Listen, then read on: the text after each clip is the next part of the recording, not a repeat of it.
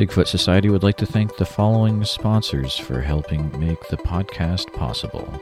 The Singular Fortean Society has combined open and honest paranormal investigation and journalism since 2016. Visit the Society at Singular Fortean for all the latest weird news and more. Come with us and investigate the impossible. Loren Smith is the hostess for Nightcaller's Bigfoot Radio, which has been on air for over a decade and has completed over 300 shows. Loren brings with her a unique viewpoint given that she is not only the daughter of one of the veteran female Bigfoot researchers in the South, but she has been conducting field research since she was a preteen some 20 years ago. Nightcallers is a Bigfoot world favorite and, along with interviewing researchers and witnesses, often features interviews with guests from the documentary, film, and entertainment industry. Loren also does a vidcast segment called Nightcallers, which features real encounters sent in by viewers. You can find all of this and more at nightcallersproductions.com. Thanks for coming back to another episode of the Bigfoot Society podcast. I was able to interview Mr. Doug Hajicek from things such as MonsterQuest and Sasquatch Legend Meets Science. And man, did we have a good conversation about everything from Snellgrove Lake, MonsterQuest, to pheromone chips, to some crazy encounter story that Doug had, and what's coming down the road in Sasquatch Legend Meets Science 2. And man, we talked about bringing woolly mammoths back, so it just blew my mind. It was a great episode. Really enjoyed it. You are going to love this episode. So sit back, relax, get something to drink if you want. I mean, it's up to you. And enjoy the interview with Mr. Doug Hajicek from MonsterQuest and Sasquatch Legend Meets Science.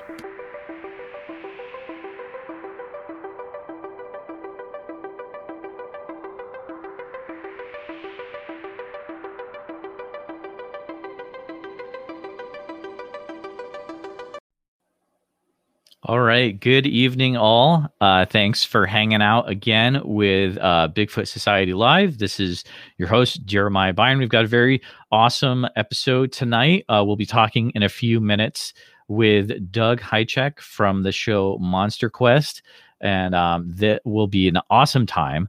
So just want to make sure that everything sounds good. But a few big announcement. Of course, if you're listening to this, as of tomorrow, you have 1 week until the Van Meter Visitor Festival. So we hope to see you in beautiful Van Meter, Iowa, 20 minutes west of West Des Moines, Iowa. It's a great time. I do see someone is hanging out with us. If you could do me a favor and let me know in the chat if you can hear me. If things sound good. So if anyone's in the chat right now, if they could go ahead and just type in their, hey, sounds good. And once we hear that, we'll get going. So again, we have a really good show with, hey, we got Hey Strangeness. We got Aaron. Sounds great, brother. Well, let's get going then. So here we go. All right, Doug Hajicek. Thanks for hanging out with us. It's a pleasure to have you on the program tonight. If people don't know, of course, Doug is known for many things. If you're just getting into the Doug Hajicek lore, you may know him from things such as MonsterQuest and Sasquatch Legend Meets Science. But you've done a lot over the last, I would say, your career spans about 30 years, right, Doug? Yeah, it's been. Yeah, it seems like two, but it's been 30. Yeah, that's true. Well, that's how life goes, right? I hear, anyways. I mean, you've done things such as so you've been a TV producer, a TV show creator, you're an inventor, and also a wildlife researcher. The list goes on and on. Literally, the list that you sent over goes for a few pages. It's very, very cool. I think the common thread through all the things you do is it seems like you have a huge drive to create.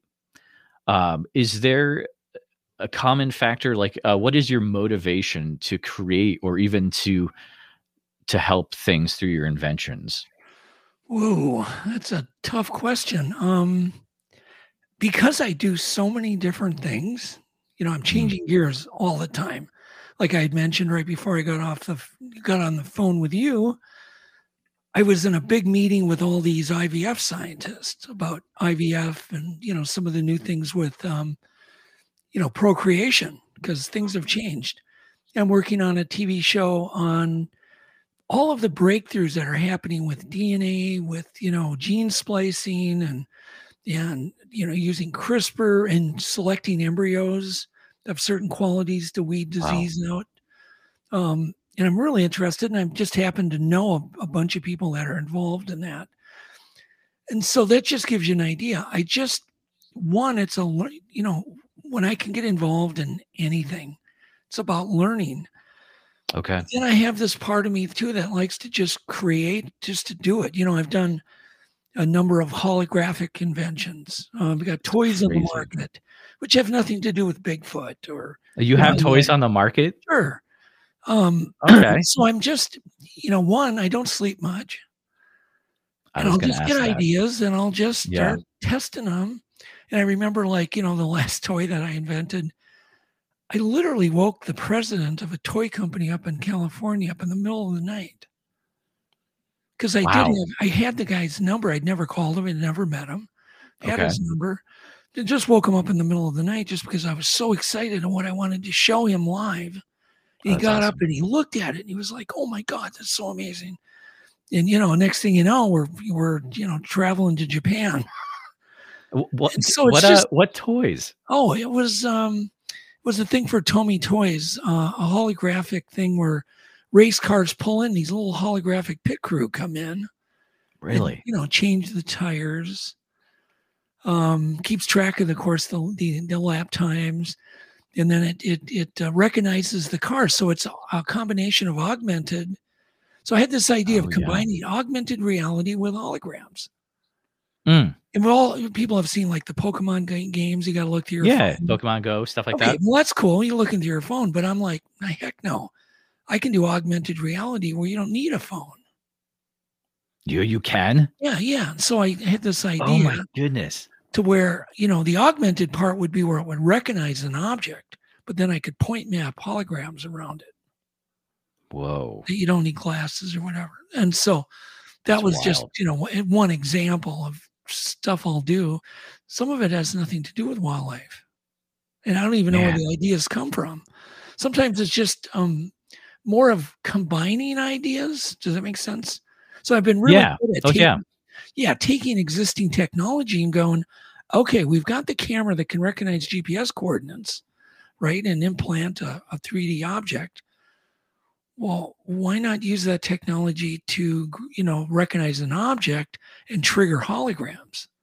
So I'll get that idea and I'll just like start building. It could be 2 a.m. and I'll just start building stuff and doing stuff.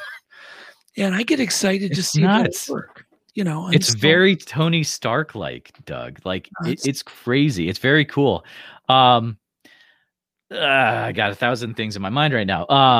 So it's very close, like in Star Wars, when you see like the Princess Leia hologram, like you could actually like. Oh, I've already done it. Yeah, no, I can do it. I guess they do it in concerts, right? Yeah. I wrote to Mattel and said, you know, you've got all these action figures. Yeah. I can bring them to life. Because I can point map swords and objects, and I never even got a response back. What? Even though I already had a toy on the market, there was no response. That's crazy. But that's you know, it's a tough. Sometimes you know, it's just it works out great. Sometimes it doesn't. And you know, applied for a patent pending, and still waiting for that to all come through. So looking through the resume you sent over, I want to say there was I counted maybe 36 items on that you've invented. Do you have like a certain one that you're, this is a tough one that you're most proud of or like that you really enjoy or. Yeah. I invented it was a co-invention. Once again, I like to combine things. Okay. Yeah. Sure. Working with a chiropractor, we came up with an idea and how to do it. on how to prevent people from getting neck surgery by just simply giving them safe traction that they could do at home by just laying on the ground. It would grab the back of the skull and then use your own body weight to put you in traction. So it's safe because you're using your own body weight. You can't pop your own head off. Oh, sure. You, you don't have to hang. You don't have to anything. And so that got done, and, you know, the prototype got built, and I did my end and he did his end, and, you know, we combined them. And next thing you know, we ended up getting HMO approval. And to this day, I've got, you know, there's crews making them right now. And constantly helping people. Yeah. Oh, I've prevented. That's got to feel awesome. At least 100,000 people from getting neck surgery. 100,000 people? At minimum. Yeah. Maybe it might even be over a million. I don't know. Yeah. Right. Yeah. I mean, you don't really know those answers, because I know for sure, because it was really interesting. My neighbor was telling me about her, you know, his wife, you know, is going to have to get neck surgery, but they said, well, we got this new device. We're going to try it. And I said, oh, well, that must be the, you know, the home track unit. And he's like, yeah. And I said, oh, cool. Well, let me know how it goes. you had no idea it was you. It was like, you know, 6 weeks later, she said, oh, she doesn't need surgery anymore. That's really cool. So, that's awesome. That's really cool. Yeah. Yeah. Oh, man. I love that. I love that. People hanging out in the audience. If so, me and Doug will be chatting for a while, but if you have questions, feel free to put them in the chat and I will be bringing those in eventually. So being a wildlife researcher, we're kind of talking off camera about how, you know, you're actually going out and getting shots of different animals, right? Right. Do you have a specific time when you were out trying to get a shot of an animal and you're like, I can't believe I got that shot? Or maybe it was like the first time that type of shot had been gotten. Do you have anything that sticks out to you? Yeah, hundreds of things like that. I was at a very young age, I was surprised at all of the things we didn't know about wildlife and that there was no scientists even working on. For instance, what goes on in a beaver lodge. Oh, sure. Yeah. In a wild beaver. I'm not talking at the zoo. I'm talking wild beaver lodge when no one's around. What goes on all year? What happens in there? Because it's like looking into another dimension. So those are the things I like to do. Okay. What happens at the bottom of the ocean, you know, at 52,000 feet with nobody around? Well, what happens to dissolved oil when there's an oil spill? What really goes on you know, at the bottom of the Gulf when they have an oil spill? Wow. You know, things like that. I'm always trying to build things that can give us a peek at other dimensions, because that's the way I look at them. You know, we always talk about there's other dimensions around us. Oh my God. Well, there's other dimensions that are obviously really around us. They're just shielded. Yeah. They're totally dimensional by shields, by lighting conditions, by things like that. And there's so many things that happen, like in the forest. Let's just talk about the forest. Yeah, sure. Do you have any idea how many things actually happen in the forest that we have no idea? No, a lot more. Yeah. No scientists have ever seen, just by placing cameras. And I'm not talking like game trail cameras. I'm talking about, you know, I've got, I'm working with a guy, we've got artificial intelligence cameras. Oh, really? Explain that. Yeah. All over in the forest right now. Okay. And I'm, you know, I can look right now by my phone, I can watch any number of 8 cameras. And literally, I swear, every day I see something new. I did not know that was happening. Or an animal. Wow. Even an animal. For instance, we filmed maybe the world's first silver deer. It's silver. A silver deer, really? It's not, yeah, it doesn't, I mean, there's a phenomenon called piebald deer, which can be kind of multicolored. Yep, I've heard of that. They're rare. They're rare, but maybe not that rare. But this is not a piebald deer. This is a silver. It's a complete genetic, you know. I mean, there's been white deer filmed, albino deer. I filmed it myself, but this is a silver deer. Oh man, and that is cool. Or we see behaviors with flying squirrels the other day that we've never seen. Oh, I'm interested in that. What kind of weird stuff did you see with flying squirrels? I used to see those as a kid. Yeah. But yeah. I used to do a little trick. If you go into the forest and you talk just in a nice soft tone where there's a lot of flying squirrels, they'll land on you. Really? For some odd reason, they feel comfortable and safe if they can hear you. Okay. And I recommend anybody can do this. Just go into the forest and just where there's flying squirrels, we know they're around, and just sing, talk, whatever, and they'll start piling on all over you. It'll be like an old Disney film. It's like a Disney film. Yeah, exactly. Yeah, exactly. I've been covered with 50, 60 squirrels. No, you haven't? Yeah. Oh, yeah. And the moment you're quiet, they all take off. So what's the top squirrels you've had on you? Oh, I've had at least 50 squirrels on me, just piled all over me. Yeah, to where they're on my face. Doug, you got to get that picture because you know that would go nuts. Well, I have film. We were filming. It was one of the first times I was actually using IR light, IR cameras.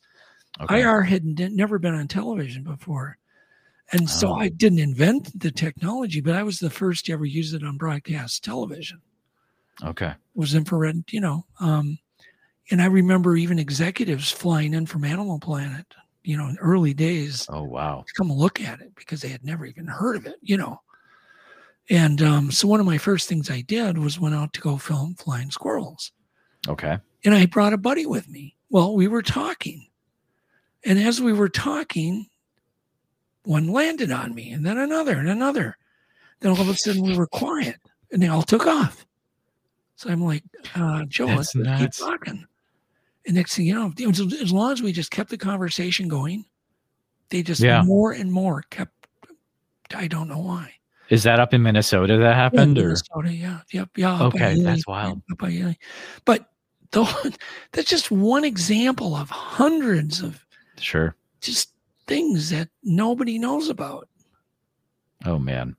For instance, go ahead. Well, I was going to mention, we like we were talking about beaver lodge.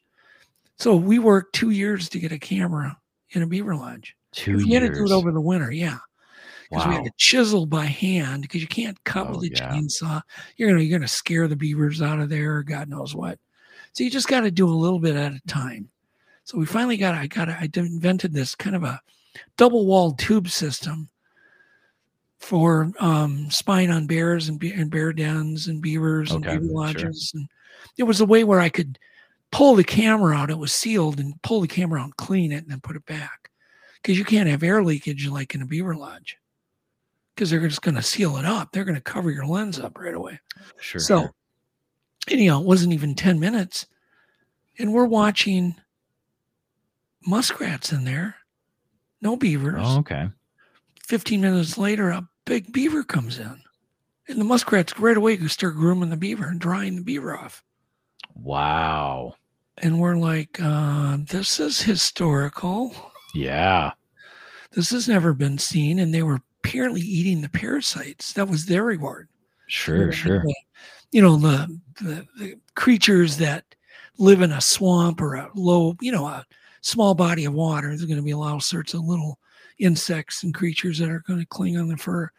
Well, that's what the muskrats were getting out of the deal, but their beavers were letting them groom their fur. Oh my goodness. And so then we realized after, months and months that the muskrats and the beavers had this amazing relationship where the muskrats took care of all the bedding, all the grass. They brought up all the weeds and things for the bedding. And the beavers never touched the bedding. That was not their job. They did the walls and the height. The water levels would rise. They would raise the ceiling. Water levels would drop. They would, they would work on the walls. And the muskrats took care of all the cleanliness and the grooming details and the flooring. So here we've got an animal that lives very much like man. It uses heat from the ground to heat its home, builds a home, changes the environment, right? Because it builds a dam, changes the environment. And apparently it's got a pet. Another mammal, just like people. Yeah. How crazy is that? But that's just an example of things that always amazed me that scientists hadn't already discovered, like the squid, you know, getting footage of the first giant squid that we got. That's true. That's a huge milestone in your career. Yeah, it was. But on the same token, to me, it was just a no big deal. It was just common sense. It was just total common sense. And I really think that, like, the Bigfoot mystery can be a common sense. Tells me there's millions of things yet to try. Okay. Just common sense. One invention. I want to say you were. You'll have to verify this, but one thing that your name is on that is getting a lot of traction in a lot of areas is the pheromone chip. Speaking of Bigfoot, so is that something you invented with someone else, or? Yeah, well, it was my idea. Okay. Yeah, it was my idea. Oh, okay. I mean, it's a long story behind it, but basically I was supposed to go on an expedition with Matt Moneymaker and Rick Knowles for the Skookum expedition. Oh, sure. But I wanted to do something, bring something to the table. Everybody should always bring something to the table that's new or different. And so I thought, oh, I want to do a sex pheromone for Bigfoot. Well, we don't have Bigfoot sex pheromones, so I figured you got to use some great ape. And you've got to use human because I figure they're half and half. So I called a friend of mine who I knew was a scent expert and a scientist and a real creative guy, and called him up, and I couldn't go on the expedition suddenly because I found out my son was going to get married. Ah, right. During the expedition. I'm like, good call, Doug. I can't do it. So I called Greg. Yeah, you know, my place. And by the way, can you make a sex pheromone for a Bigfoot? Yeah, just, you know, by the way, you just call your buddy up and you just say, can you do it? You know, but here's one thing about Greg. It wasn't even 1 minute. He goes, sure, I can do that. In fact, I think I have all the ingredients in my basement because I conducted a study back in the 70s on human pheromones and this and great apes. And he goes, yeah, I've got all the enzymes and all the stuff I need right downstairs. That's amazing. That's amazing. Perfect. So I knew who to call. And there you go.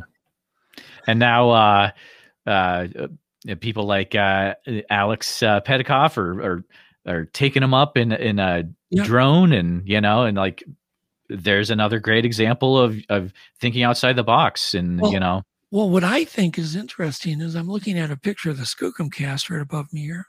Sure. That didn't exist. And there was a pheromone chip hanging above the mud wall. Was it the sex pheromone that got that thing initially interested in the area? And then it saw the apples.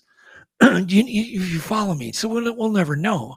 But I'm proud because they may have had a hand in getting the body cast. That's so we so my buddy Tate says, yes, he pioneered the idea of using Doug's pheromone chips and tying them underneath the drone, and Petikoff used his drone for the maiden voyage. So there we go. History is. The proper history has been restored. Thank you, Tate. Tate's a good friend. And, you know, it's up to people to figure out how to use these things. Oh, yeah, totally. We need to figure out, you know, how to do it creatively. Yeah, yeah.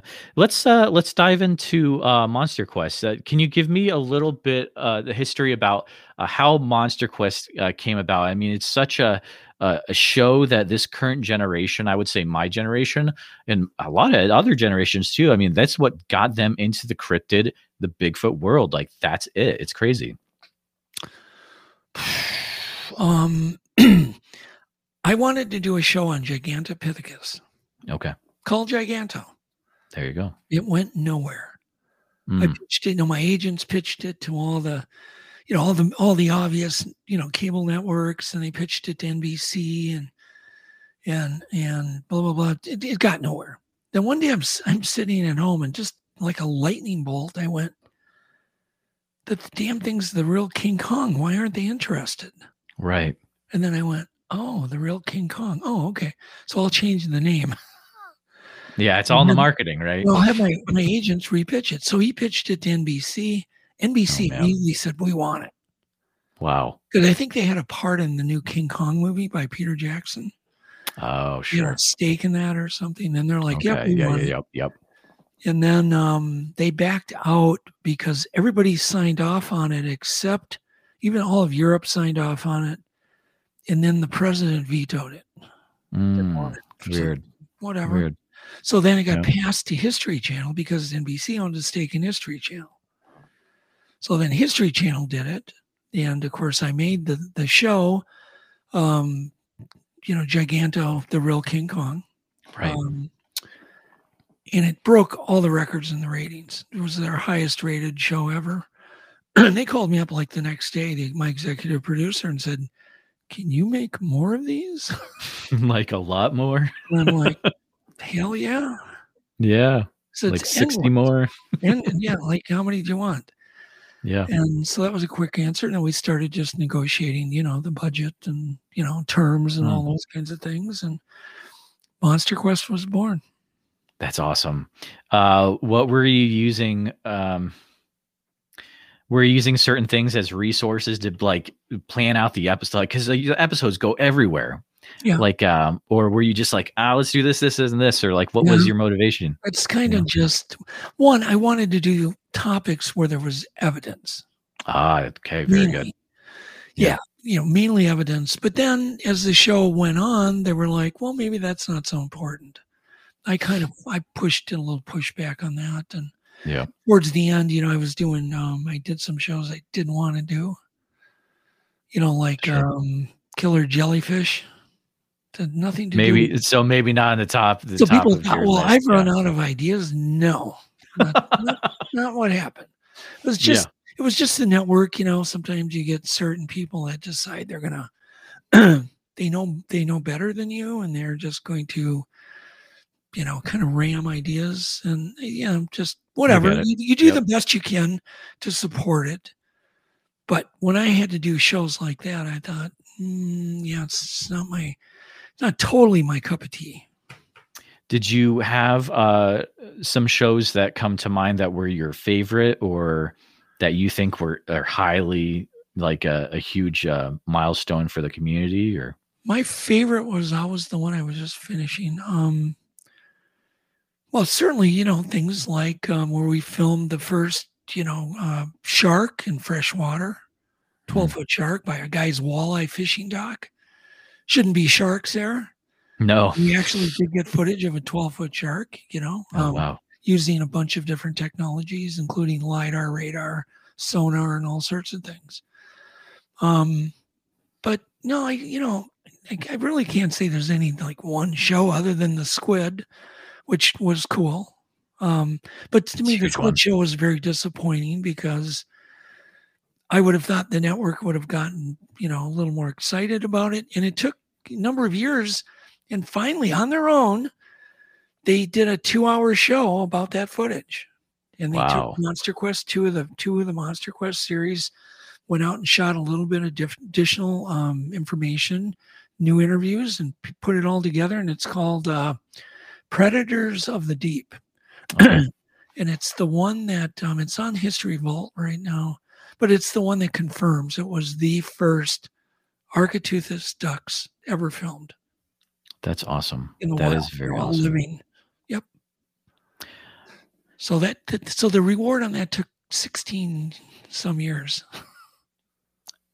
16 years. That's wild. Yeah. So I would say, so I talked to a lot of people in the community, and the one episode that always comes up, what do you think it is? Sasquatch attack. It's the Snellgrove Lake Sasquatch one. Attack. Yeah. Yep. I don't know what I love it myself. I don't know what it is, but people love that story. The Snellgrove Lake story. One, it's, you know, it's real. It's so good. They can put their self into that situation. Yeah. You know, because I mean, this was a place I just went to for my happy spot. You know, it was where I went to get away as a vacation when I was working long, you know, 15-hour days on MonsterQuest, then I would fly up to get away. No cell phones, no internet, no radio waves. I couldn't listen to anything. That was just, you go up and you just go back in time. So that was my place. And then we brought my daughter up. Joe brought his daughter up, which we never did because moms were too worried. You right. know, someone would get hurt and or be, you know, injured and would not be able to get help. But I argued and won, and we brought all of our daughters up, and that's when all the action started. Kids. No way. Yep. Yep. Oh, man. So this is prior to the episode. Oh, God, yes. Yeah. Oh, wow. Whew. Do you have any... It was based on children, I believe, drawing these things in near and getting their attention for some reason. I mean, we've heard those stories so many times. Yep. Yep. The Memorial Day footage. The real story back there in the Memorial Day footage is Lori and Owen Pate and other campers had their kids. They were all just playing because I even went there. I camped there too with my daughter. And there was this kind of a meadow. And it's just a super meadow for kids to play. And so even my daughter joined in and they're all playing. They were just having a ball. Well, this Bigfoot came in to watch these kids hide behind a tree, which I believe was a female with a child of its own. Okay. They had seen it. They had spotted this thing spying on their kids twice. And they were then at that point, they were getting freaked out. They were a little bit ready. And that's when that thing runs across the side of the mountain. And at the very end, you can see it lift up what looks like an infant, pops up on the back. Exactly. Yep. So that's the backstory on that. And I got to know Owen and Lori Pate and everybody involved. Art Lyons and all those guys, that was the real deal. Plus meeting the Bureau of Land Management up there, even they have some tracks too. Really? In cowpies. Oh man. They had found Bigfoot footprints in numerous cowpies where people were, renting BLM land to graze their cattle in the forest. And they would find these. They would go to mark trees then, and they would say, "Gee, here's a frozen cowpie, but there's only this human big footprint in it." That'd be wild. Can you imagine seeing a Bigfoot footprint in a cowpie? Yeah. Like I grew up in New England, so I know what a cowpie looks like because is near Vermont. But that blew me away seeing a Bigfoot footprint. One, it'd be a huge cowpie. Well, one, they're very detailed, and in manure, you find one in the forest and you find its clear footprint and then it's frozen. Now you collect it and dry it. And they had numbers of cowpie footprint finds. Do you have any fun memories from like the actual filming of that episode, the Snellgrove Lake, or like a favorite like part of it? Yeah. You want to know? I'll tell you what my favorite moment when I had kind of given up hope because it was raining. And I've got Jeff Meldrum up. I've got U of M scientists with. So we're prepared to at least have some good, credible witnesses up there. And I walked out after 3 days of rain, feeling pretty hopeless. Like, it's not going to happen. And then a rock ricocheted off the shed. This is and rolls up to my feet. And I just remember thinking, they're here. It's go time. Yeah. I went in and told everybody. And I'm sure they were like, yeah, right, sure. But it's pretty hard to mistake a rock ricocheting at 60 miles an hour off the shed from the forest, exactly. And then rolling up to my feet. And it was just, I don't know if it was a signal or, but the fact that it ricocheted and rolled to my feet, that whatever threw the rock knew. I mean, it went within an inch of my foot. The rock. Oh man, that's wild.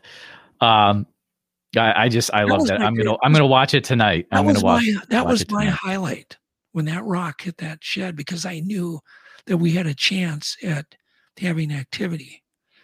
I don't think Bigfoot's like the rain. I'll be honest. I've experienced this numerous times where we've really gone on expeditions in a very active area and there's no activity. And it's just rainy, not even heavy rain, just rain. And then the rain quits and it's nuts. All the activity starts. Greg asked a really good question. Greg from all.the.weird on Instagram. He says, Doug, I need to ask, do you still go to or plan on returning to Snellgrove Lake? Absolutely. The first chance I get. Yeah. Okay. We have gone back after the show. Okay. We've had activity every time. Wow. Yep. and violent activity. Oh, you know? Really? There's one. Can you elaborate on that? Yeah, there's one person that went with me that I asked them if they'd go again, and they said, "Are you kidding? Are you insane?" There was literally, you know, am I insane for asking them again? Wow. So, and all we ever do when we go there, and if anybody wants to go up there, just do some wood knocks. Okay. That's it. That's all we've ever done. And then the activity starts about 2 a.m. They'll start throwing stuff at the cabin. And then if you leave something out there for them, they'll throw that object at the cabin with force that you've never experienced. Or if there isn't anything, they'll grab a piece of cordwood and throw it at the cabin. You know, oh, man. So we're talking like Ape Canyon type stuff. Yeah. Oh, yeah. Yeah. It's happened so consistently that I asked my son about going up, and even he's, believe it or not, he's 30 years old now, and he's feels reluctant. He was so traumatized up there. Interesting. He feels so helpless.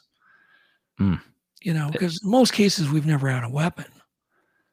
And so in the cabin, I mean, you're going into Canada. If you're a U.S. citizen, it's pretty tough to get a weapon in. Well, I mean, I guess you got a point. Yeah. Yeah. From what I hear, I want to take a few minutes to shout out a few people. We got Greg replies that, "Hey, you can count me in, Doug." There you go. Our friend Alex says, "Hey, Doug's the man. He's inspired countless researchers in this current generation, and not only searching for Sasquatch, but cryptids more broadly. Keep being awesome, Doug." Nice words there. I appreciate it. Let's see. Breaking Bigfoot says, "Great show indeed. Good stuff." And Hey Strangeness says, "Hey, I was literally just thinking Ape Canyon." Yeah, for sure, dude. Before I had this thought that keeps bouncing in and out of my head as we're talking. Do you have any thoughts about the push to clone woolly mammoths? Have you been reading on this at all? Like, what are your... I feel like you have been thinking about it. Oh, yeah. I've been, I'm literally in weekly contact with some of the top people. And yeah, I mean, there's no doubt it's going to happen. And I think it's awesome. I wouldn't want things to escape into the wild necessarily, unless things are, you know, in other words, I don't think we should breed dinosaurs. No. Release them back into the wild. It's a different time. No. But, you know, could they possibly bring back mammoths to the Arctic? Yeah, because they didn't die off that long ago. It really was pretty contemporary history when they're, you know, when they're gone. And we don't know why they went extinct. Yeah, exactly. It could have been a cataclysmic event. That's true. And so we maybe need them. Certainly they would have, you know, people talk about climate change, and big, heavy animals keep the ice pack from melting, you know, the permafrost. And so just that alone, not having mammoths all over the Arctic, could contribute to global warming. Just because... That's nuts to think about. Yeah. Huh. So you're thinking like this is going to happen 100%. Oh, God, like, this could totally happen. If you knew some of the stuff I know right now. Oh, man. Yeah, I even heard tonight. It's freaky. I mean, there's animals being born right now in complete glass tubes from, they've never seen the uterus of an animal. They're just... Jeez, dude. Totally. Wow. And tubes and yeah. And they're already on second generations of those animals that were born in a glass beaker are now having kids of their own, offspring of their own, and they're all doing fine. That's going to be an awesome show when you come out with that. I know you mentioned that earlier. Yeah, that's going to be a TV pretty series. Fascinating. That's going to be a TV series. And once again, we're trying. I mean, we're in talks with numbers of networks. I'm represented by 4 of the top agents. Doesn't mean anything. It's tough. TV business is tough there, Jeremiah. That's what I hear. I haven't got, you know... I'm sticking with the, I forgot to mention Doug. There's so many things I could mention about you, but you have your own podcast as well. Yes. Do you mind sharing with so it's not just the people in YouTube. Again, this will be made into a podcast. And so share with my listeners a little bit about your podcast as well. Yeah. I mean, it's been just about a year now. Somebody from iHeartRadio, my partner, Joel Sturgis, just said, "Hey, do you want to do a podcast?" And I turned around and said, "Sure, let's do it." And that's the rest is history. Right away. And it just covers, pretty much the entire gamut of it does mysteries and stuff. So I don't like to put it in any one shell because I'm too ADD to try to focus on one topic. So we're just kind of see where it goes. Yeah, see where it goes. But it's called Untold Radio AM. Very cool. Very cool. And your co-host is a little bit more into the paranormal, so you guys kind of work together and you make a good duo. Yeah, so. I think we do. And we have fun. That's good stuff. Yep. Let's talk about the great documentary. Actually, sorry, before Tate just asked a really good question. Before we do, is there a chance MonsterQuest will ever come back? Of course. That's the man himself. Of course. Yeah? For real? Sure. Yeah, I've talked to the... Okay. We've had talks. All right. So, it already was brought back once under ancient MonsterQuest. Oh, that's true. Yeah.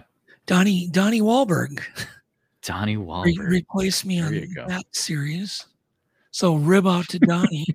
There you go. But no, we've talked and there's always a chance. Absolutely. And I do it in a heartbeat, of course. Also, the other cool thing that I had in my notes was you made a scale model of the future iteration of the Cryptozoology Museum, International Cryptozoology Museum. You want to see it? Yeah, totally. We want to see it. Hold on. Right. I'll grab it. All right. Yeah, let's make it happen. Greg says new kids on the block, Donnie. Yeah, totally. Oh, here we go. Oh, wow. So podcast listeners, you're going to have to go to the YouTube video to see this. See what we got here. So this is live. Doug is bringing over the model. My earpiece back in so I can hear you, Jeremiah. Oh, yep. Hold this up. But, this is... Let's see. What can you... Oh, we're getting reflection. Okay. I got to take it out of the case. It's just bouncing. And the other cool thing is you've got some stellar photos of this on your Facebook too. Oh yeah. So people can check that out as well. Way cooler in person. It's very cool. Okay, here we go. Wow. So it's just what is this made out of? I built it out of cardstock. Okay. My goodness, Doug. Not very good lighting, but so it's cool. It features. There's a waterfall in the front when you come in. Yep. It's not a giant building. We're talking, 6,000, 7,000 square feet. And it's got a little concession out. Yeah, everything's backwards. It's freaking me out.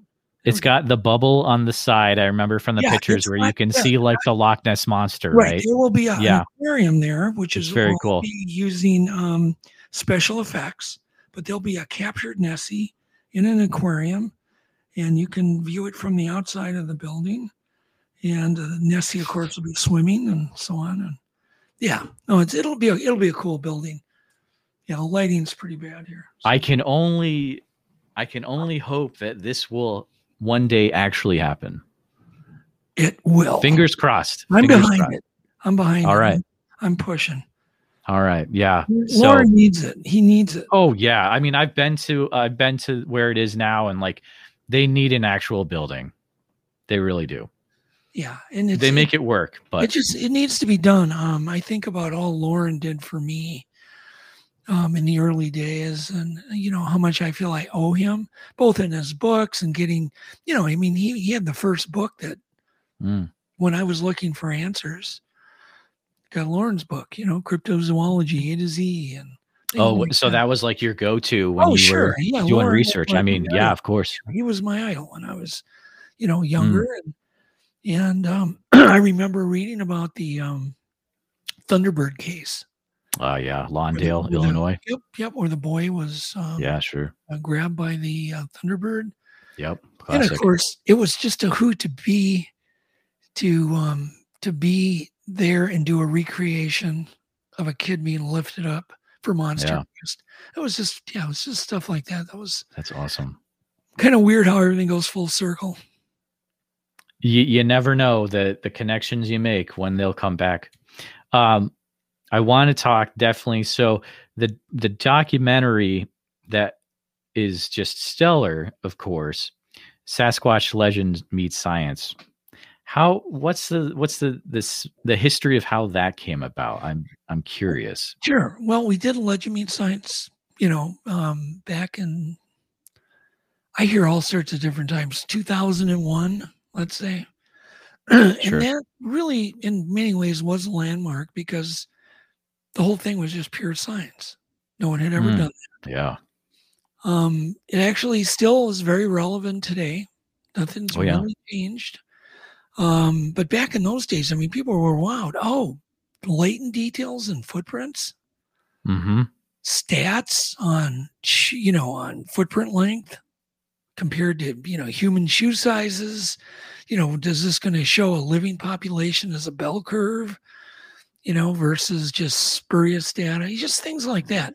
Discovering the hernia on the leg and, and having biomechanics people look at it and just on and on and on.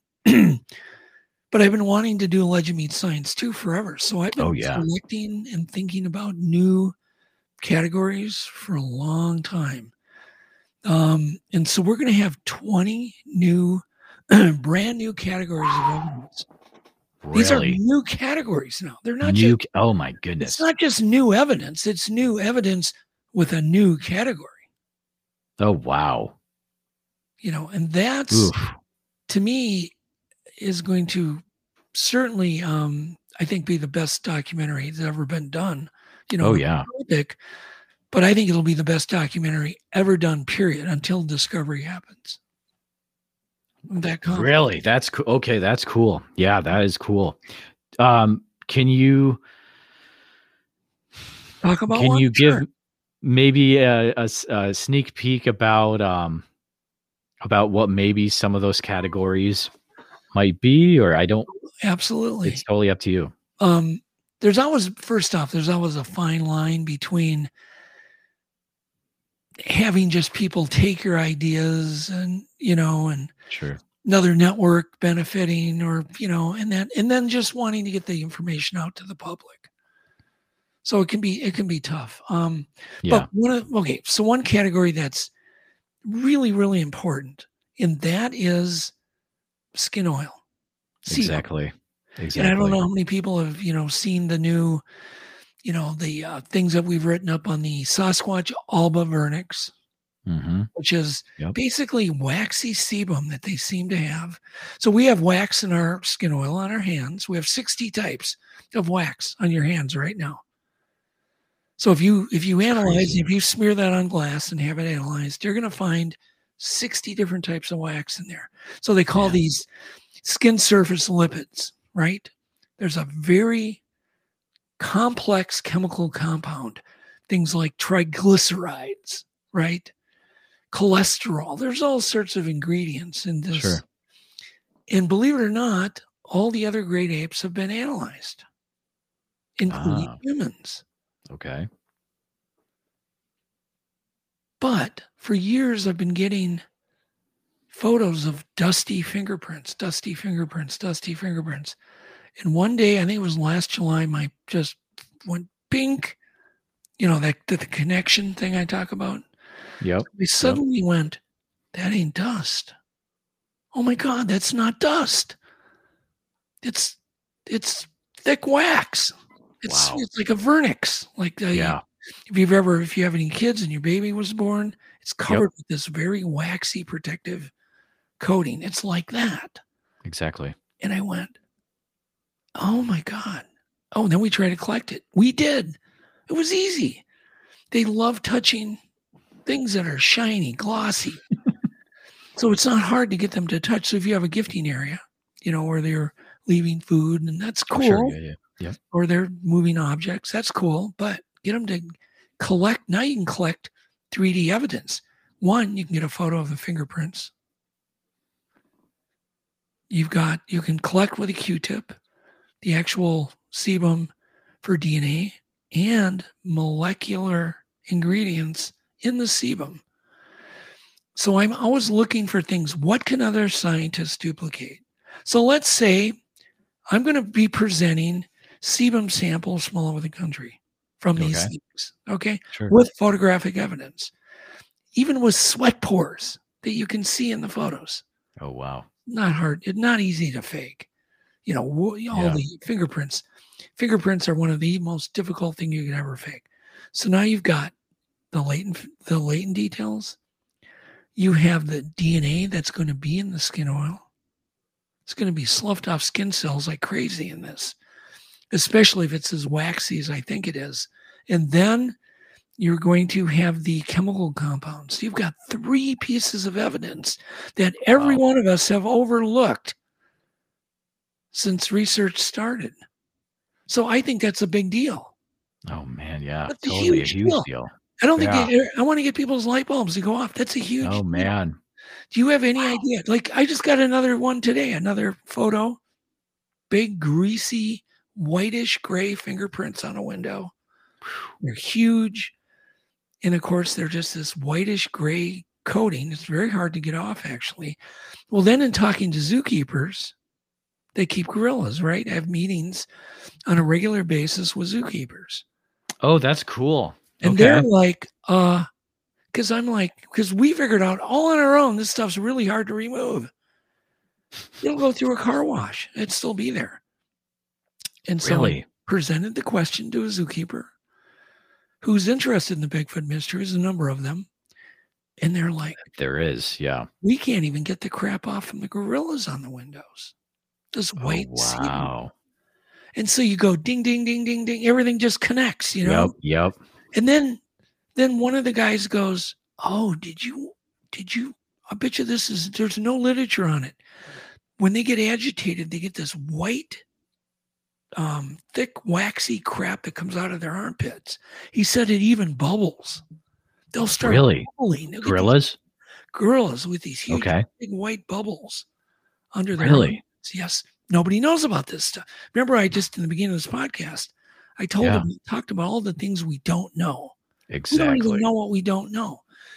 And so that's just, one of the dot connections that I've made. Oh, man. That will be in the doc. And not only be in it, but be in it very thoroughly. Awesome. We'll have complete, and we're going to see where it lands on the chart.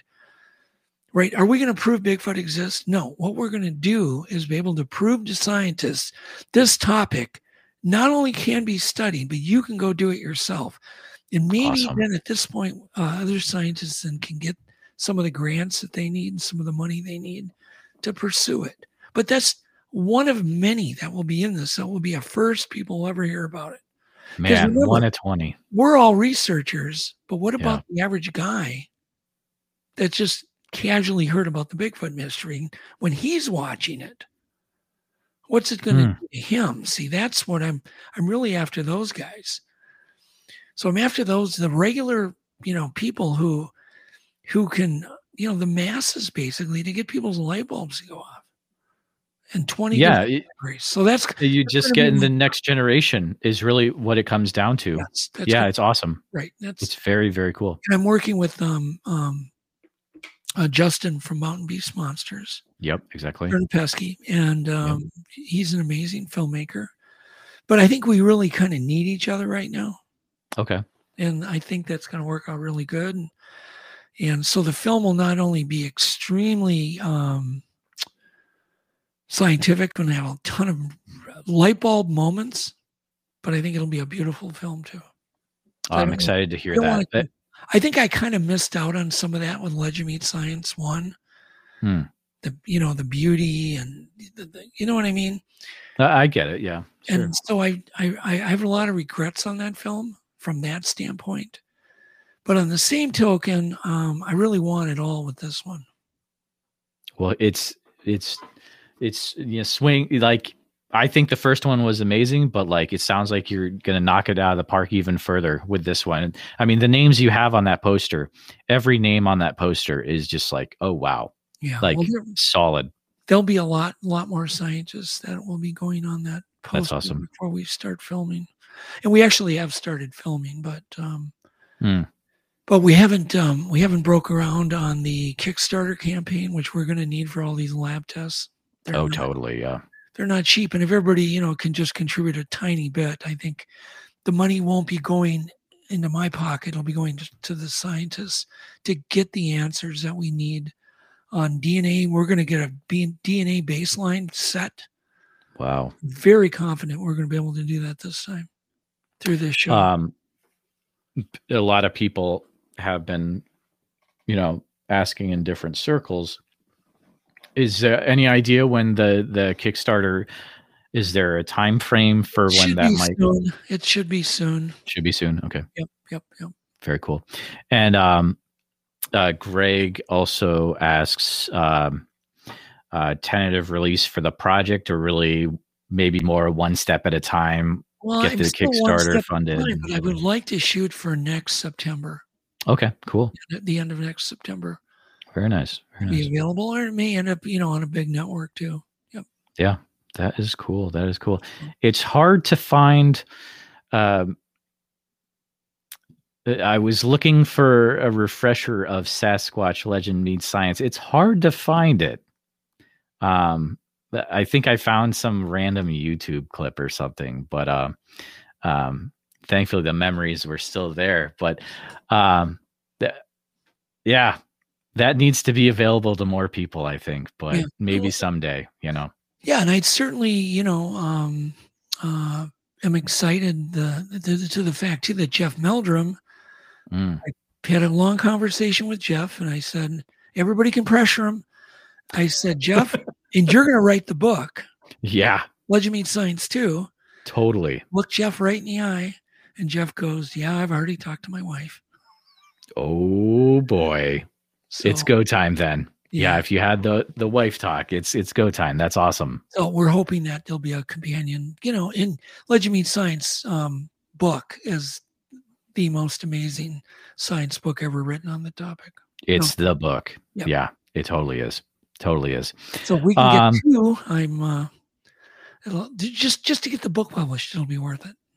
Well, I mean, it's a thing where like, with Kickstarter, the sky is literally the limit. You never know. Yeah. You never know. And I don't know what kind of support we're going to get, but we're going to need it. There's no doubt. Yeah. Because even in my talks with networks, they're really gun shy about spending all this money on, lab tests. Just makes them wince. Well, the cool thing about the current culture is, living in a day where there are things like Kickstarter, Indiegogo, and if the community wants to see something made and the opportunity is made out there, people will throw. I mean, movies have been made because the community is like, okay, here's all the monies in the world, make it happen. So totally. We're gonna be in most cases, I think we're only going to be paying lab costs. We're not going to pay any profit. It's just for raw materials at the labs. That's awesome. Yep. I will say that people in the audience, if there's any other questions, I'm going to give you a little bit of a heads up as we are coming on an hour. I've got a fun one that's in here. Actually, let me do a quick check. What do you think about this from Greg? So how do you feel about a theory that Nessie is the ghost of an aquatic dinosaur? Totally open to it. And the reason I'm open to it is I once saw a giant deer at the side of the road. Okay. Very brief, 2-3 second sighting. I was in a hurry to get where I was going. So I was traveling up to Canada, and there was something I knew damn well it wasn't a moose. And it had a huge flat antlers, and it had a very curved nose that was upswept. And this thing was 12 feet tall, 11 feet tall. I mean, it was massive. Okay. And the person I was riding with, I described it as being as tall as an elephant. It's wow. almost as big as an elephant. And I know moose, you know, like very well. This was not a moose. And then it hit me, and I thought, did I just see a ghost of a prehistoric deer? No way. So then I go back. So when I got back home, I started researching prehistoric deer. Okay. There was the exact animal I'd seen. And I know damn well there was a prehistoric deer running around in the woods. Oh, man. I think I saw a, you know, I don't know how to put it. So when he tells, you know, when he asks us, time is, you know, when I say ghost, no, I don't necessarily think a ghost, but I think it could be a dimensional, you know. Oh, interesting. Okay. Cross that just a glitch that happens because there was a sunspot that day or a solar flare or God knows what magnetic energy that zoomed in from another galaxy. And it just caused some kind of time warp. Man, it's crazy to think about, but that's pretty cool. People can believe my story. Yeah. They cannot believe it. Sure. Where am I going to get the exact description of a giant deer, a prehistoric deer, when I had never seen a photo of one, never seen a drawing of one, you know? And then it was the exact, right down to the nose, this hollowed out kind of upturned nose. And it had this flat, it's really a weird, very distinct head that I saw on it. That's wild. So yeah, I mean, that could even be, could explain Bigfoot for all we know. We don't know. There's something to think about. The point is we don't know what we don't know. So I'm just very humble. Just stay humble. Don't ever, you know, act like you know it all. Keep pursuing answers and whatever you've got to work with. But don't come to conclusions, people. Just don't. It's so bad. It's the worst thing you can do is come to a conclusion. Keep open. As soon as you come to a conclusion, you're done learning. Exactly. There's a few questions that I like to ask everyone that I'm able to interview. So someone asks you, what is Bigfoot? What are you telling them? It's a big, hairy creature, ape-like creature that people keep seeing. Okay. Over and over and over. And they see it in very specific areas where there's woods, water, and hills, all three, or at least two of those ingredients. And it's not going, and I tell people, it's this mystery is never going away. No. So you can act like you don't believe it and you're all skeptical, but I'm going to tell you, it's just going to keep being in your face. So awesome. Either join forces, start researching it, but don't just debunk it. Don't dismiss it, because when something is fueled as much as the Bigfoot mystery is daily, yeah, I mean, I think the numbers are as high as in the thousands of witnesses per day. Wow. Brief, non-eventful sightings. You know, what the heck was that walking down the railroad track? That big black thing, you know, somebody drives down the freeway, those types of things. I'm not talking about full-on encounters, but sure. I'll bet you there's at least 1,000 a day of those kind of encounters, you know, where someone's just driving down the freeway and they look to the right and they see a big black thing walk along the barbed wire fence. Yeah, exactly. Just boosh, 2 seconds. I think there's 1,000 a day of those. Do you have people contacting you all the time being like, oh, hey, Doug, I know you're the MonsterQuest guy. Yep. Check this out. That happen a lot? I do. Yeah. Every day. And I try to help everybody. And that's awesome. Try to, you know, talk to people I can and look at photos and look at video and, you know, giving them my private opinion. You know, exactly. Private. Yep. Yeah. So yeah, no, it's a mystery, Jeremiah, that's never going to go away. I think you're exactly right. Do you answers? Looking at so many different types of evidence over the years, especially with Sasquatch Legend Meets Science 1 and 2, do you have a favorite or what do you consider the top evidence for Bigfoot in your opinion, or maybe a favorite one? We have so much. It's a super loaded question. Yeah, literally we have piles of evidence. I know. It's piled up, you know, past my roof. And it's just, you know, it's more of a lack of people willing to study it the lack of evidence. Interesting. Yeah. And that's what we're doing. And I'm trying to take things. For instance, there's details in footprint casts that have never been looked at. Numerous details that you can only see with an electronic microscope. How many people here, raise your hand, who have an electron scanning microscope in your basement? I'm going to guess that'll be you. Not you? No, not even me. Oh, all right. Okay. But I know people. I know I don't.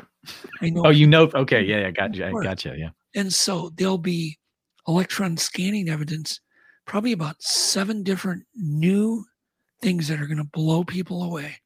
Awesome. Yep. And you cannot fake any of them. I am pumped for it. There won't be one scientist that will be able to argue with any of it. They just won't be able to argue. Nope. You can't argue with, facts like, oh, really? So this is the way this hair scale looks. And it's got these features and human has these features. Oh, but look at this one little tiny feature that you can only see if you're very observant with an electron scanning microscope. Gotcha. Do you think things like that? Do you think it's going to take an actual body for mainstreams, or let's say the U.S. in general, to accept, yes, it is real? No. Is it going to take that? No, not even close. Nope. Okay. Nope. People say that, but that's a cop-out. Sure. No, we have enough evidence right now. That's awesome. That is super exciting. It just has to be presented and has to be, analyzed more. Okay. More scientists to be forced to look at what's already here. And then I think everybody will see, even with the Legend Meets Science, like, no, we don't need a body. Wow. That's huge. What you need to do is you need to go out, because your job is to do taxonomy on new species. Your job is to get that $500,000 grant and do this, and this, and this. Right, and exactly. Go do your taxonomy. Yeah. Oh, man, that is awesome. Do you have a favorite cryptid encounter story? Oh, God. I had to think. Boy, I'm just... You know how your mind goes blank sometimes? Oh, I totally got you. Yeah. Yeah, you have a senior moment. It just goes... Ping. Yep. I'm getting there. I have had... So probably, the favorite one was one that was totally unexpected. Being the fact I've traveled all over the world and done all sorts of places and gone on just tons of expeditions. So I'm driving back from up north in my car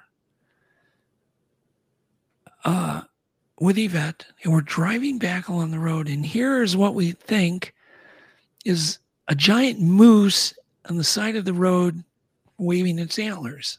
Okay. So we get closer. No, it's not a moose.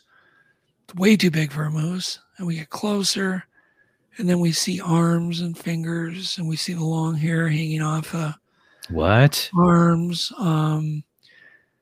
And we slow down as slow as we can, because it's it's Sunday night. Everybody's coming back from up north.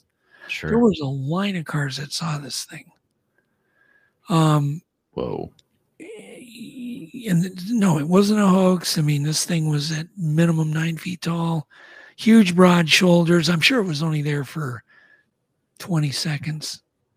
No but it way. Was literally drying. It was drying off. You could see the hair was extremely clean. It was really windy. It was blowing in the wind. We could see the fingers because it was lit up in my bright headlights. And I was, we passed within 4 feet of it. We had a good look at it. That's weird. Yeah, that's good. That's pretty good, man. Anything else? I mean, it was just, but it had its back turned to us. So we got, we got the backside, but I suppose somebody could have, built something that could have done that, but there was too much movement. We could see the muscles, literally the headlights lit the muscles and the skin under the hair. Really? Oh, wow. Yeah. So no, there's no way it was fake. And we just went into a state of shock, both of us. Oh, sure. Yeah. We just literally went. And the first thing I did was I pulled over, after maybe, half a mile, I pulled over. Wait, and there's barely any shoulder. I almost went down I almost fell into the ditch with my car. Oh, wow. Because there's no shoulder, which is why I didn't immediately pull over to begin with. And I, of course, looked at my GPS in my car, and there was a stream that runs into Mille Lacs Lake in a state forest, right where we saw it, right at the base of the stream. And it looked like it had just taken a swim and was just trying to dry off before it went back into the forest. Oh, boy. In the wind, yeah. This is, you said it was northern Minnesota? Northern Minnesota on 169, yep. Okay. Yeah. I mean, there's so many weird stories up in the North Woods, especially if you look in like these old like lumberjack stories, and like there's some weird stuff up there for sure. Oh, yeah. Yeah. Yeah. Minnesota is definitely just as good of, habitat as anywhere. Oh, totally. Yeah. Yeah. Yeah. Oh, thank you for sharing. That's really cool, Doug. Yeah. That's good stuff for people. And, we'll end with this question. Let's say there's people that are listening to this younger generation that are just getting into cryptozoology. Maybe they're like, it seems like the thing today is like, I'll listen to a few podcasts. Maybe they stumbled upon this one. What advice do you have to the person who's just getting into like cryptozoology, weird stuff, fill in the blank? One, there's a ton of stuff that you can do that's never been done. I don't care if you're 16 to 90, you're just getting into it. I mean, there's just so many things that have not been done. Okay. That's cool. Think about all of the different types of camera traps that have not been put in a certain area. That's true. Think of all the lures that have not been tried, the high cameras, lower cameras, buried cameras, decoy cameras, miniature cameras, giant cameras, long lens cameras that have never been tried. And then think about all the locations.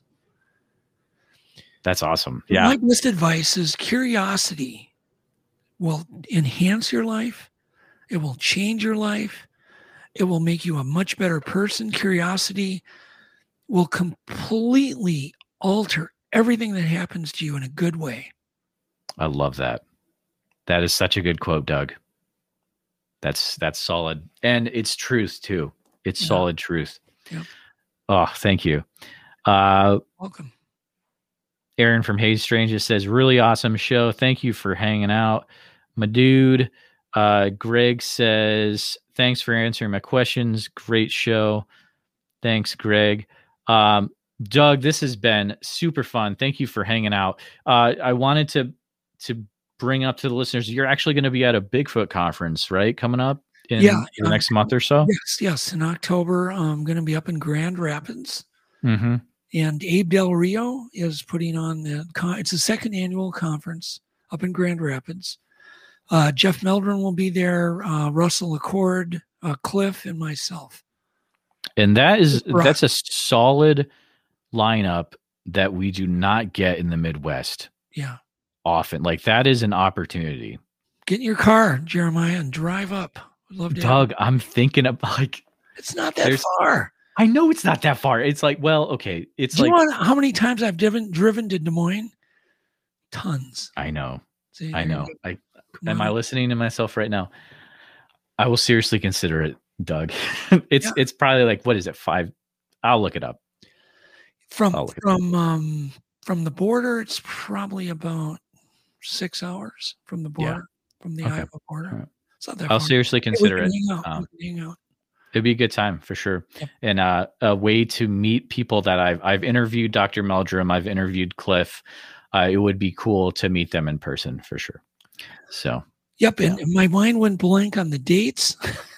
I think it's like October 4th, maybe. Right. Right. And it's like it's only a one-day conference. Yeah, it's a one and done. So, which is cool. Yep. What are ways? This is funny. Thanks, Greg.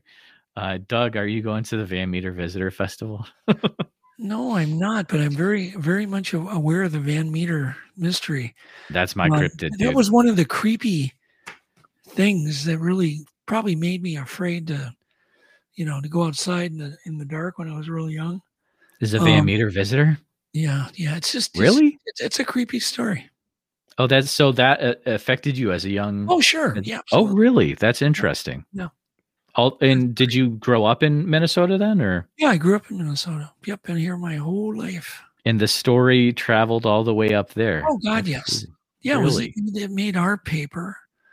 You know. Oh yeah, sure, sure. Tribune, and yeah, no, it's things like that. And my dad used to read me Charles Fort, you know, for a bedtime story, which, you know, I was, because I was he knew I was interested in mysteries, and so that was like my favorite book. Hey, you know, I'd go get the Charles Fort. Well, he had probably every Charles Fort book ever written. Then my dad would read me those books, and like every kid, I think a little wholesome fear is good for you. It's wholesome fear, you know what I mean? Oh yeah, I got you. Fear combined with curiosity, it can do wonders for you. Because trust me, I had no interest in math. I had no interest in spelling and English, but you know, I was just interested in wildlife and mysteries, and you know. There you go. Yeah. Well, one day you'll have to make it down to the Van Meter Visitor Festival. It's a good time. This year, it's a one-day event too. This year, we're actually going to have some bigger names there. We're going to have Ken Gearhart, David Weatherly. Nash Hoover's going to be there. Jay Pachochin from up in Wisconsin. Yep. He's a Bigfoot guy up there, but yeah, some solid people. I mean, Midwest likes to represent at that festival, so it's a good time. Yeah. What are the dates, Jeremiah? I'm going to write them down. It is September 25th. Oh, okay. It's coming up real quick. Oh yeah, it's actually next week. Next week, yeah. It's already what, the 18th and the 19th, 17th. Okay. Tate is sneaking one last question in. Here we go. Does Doug think there could be Sasquatch in Iowa? This is actually a really good question. Yeah, I do. Along the rivers. Yes. Totally. Especially in the northeast corner for sure. Yep. Yes, absolutely. Do I think that they're maybe never traveling through the middle of Iowa cornfields? No, I think they probably could. If there's a creek, sure, or a good river that would flow, sure, absolutely. But they're going to stick to that corridor. Oh yeah, and you've got tons of reports about it's not exactly northeast Iowa, but it's like Jefferson County. There were a lot of Bigfoot sightings in the 1970s. Yeah, no, and I think it's crazy. During, you know, there could be some natural event like, you know, fires in Minnesota that could chase them out, and they'd have to travel through Iowa. I think that they might travel through Iowa along any river just to get south, you know, in the winter. I do think that they do travel with the food availability, you know. I think they're all different. I think there's probably no pattern you could pin on every single Bigfoot. It will be interesting to see if the pattern of fires in the western coast affects it so that they start to leave.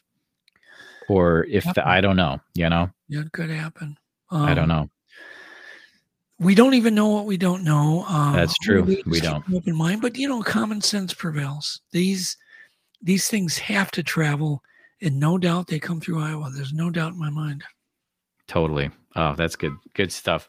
Doug, what are, do you mind running through different ways? Let's say if someone, this is their first interaction with you, how can people keep up to date with what you're doing? Just go to my Facebook page. Yep. Okay.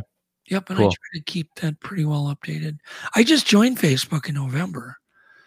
So I haven't been on it very long, so it's been interesting. You put some really good stuff up though. So definitely, people should check your Facebook profile. I'll put it in the show notes for this as well. I'll link it. Yep. And then I want to say that it is it untoldradioam.com? Correct. Yes. I want to say, because you have a lot of really good stuff on there. I mean, we didn't even mention you have a publishing company. You are all over the place doing amazing stuff for the community. And like the books that you have coming out are really cool.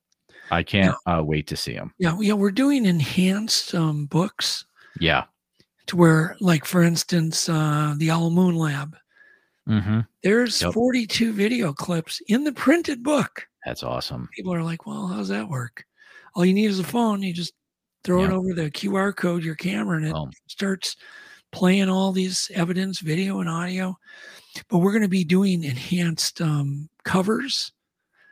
We've been experimenting with some really cool covers, all sorts of new enhancements that have never been seen in print books. So that is cool. And then you've got Bigfoot Influencer coming out from one of your authors, which I think is a really cool idea. Loren, it's going to feature. That'd be a fun idea. Yep, all the top Bigfoot researchers. And Tim won't quit, so he's going to break it down to states and regions and so it's going to be really good.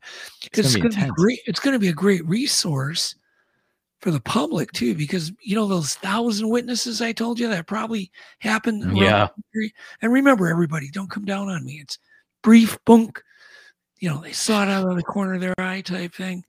But that does get people interested in this mystery, because they do wonder. They'll be able then to go to one of Tim's books and go, oh, here are the 5 people that live. Oh, that's really, that's really nice. Yeah. Yep. And then you get to know him a little bit to go, oh, this guy seems like a nice guy because he likes fishing. So do I. So whatever. And they call him. That's cool. Yeah. That's a cool idea. Yep. Man. So yeah, definitely check out Doug's Facebook, and he posts a lot of really cool stuff on there. If you're into cryptozoology and stuff, definitely. I try not to post personal stuff there. I just tend to keep it with the research, and that's good. It's good. I want to say thanks again for everyone in the chat who's hanging out with us. Great questions tonight, and a big thanks again to Doug Hajicek for hanging out with us. I appreciate everything you do, and community is pumped for the what you come out with in the future, and we're behind you. So thanks again, Doug. Let's do it again, Jeremiah. Awesome. Very good. Awesome. Good talk to you. Very good. All right. Thanks so much, all. Have a good one. Thanks for taking your time out of your busy day and spending some time with us. Go ahead and subscribe so you don't miss any future episodes. Leave a review on iTunes, Stitcher, and your preferred podcast platform.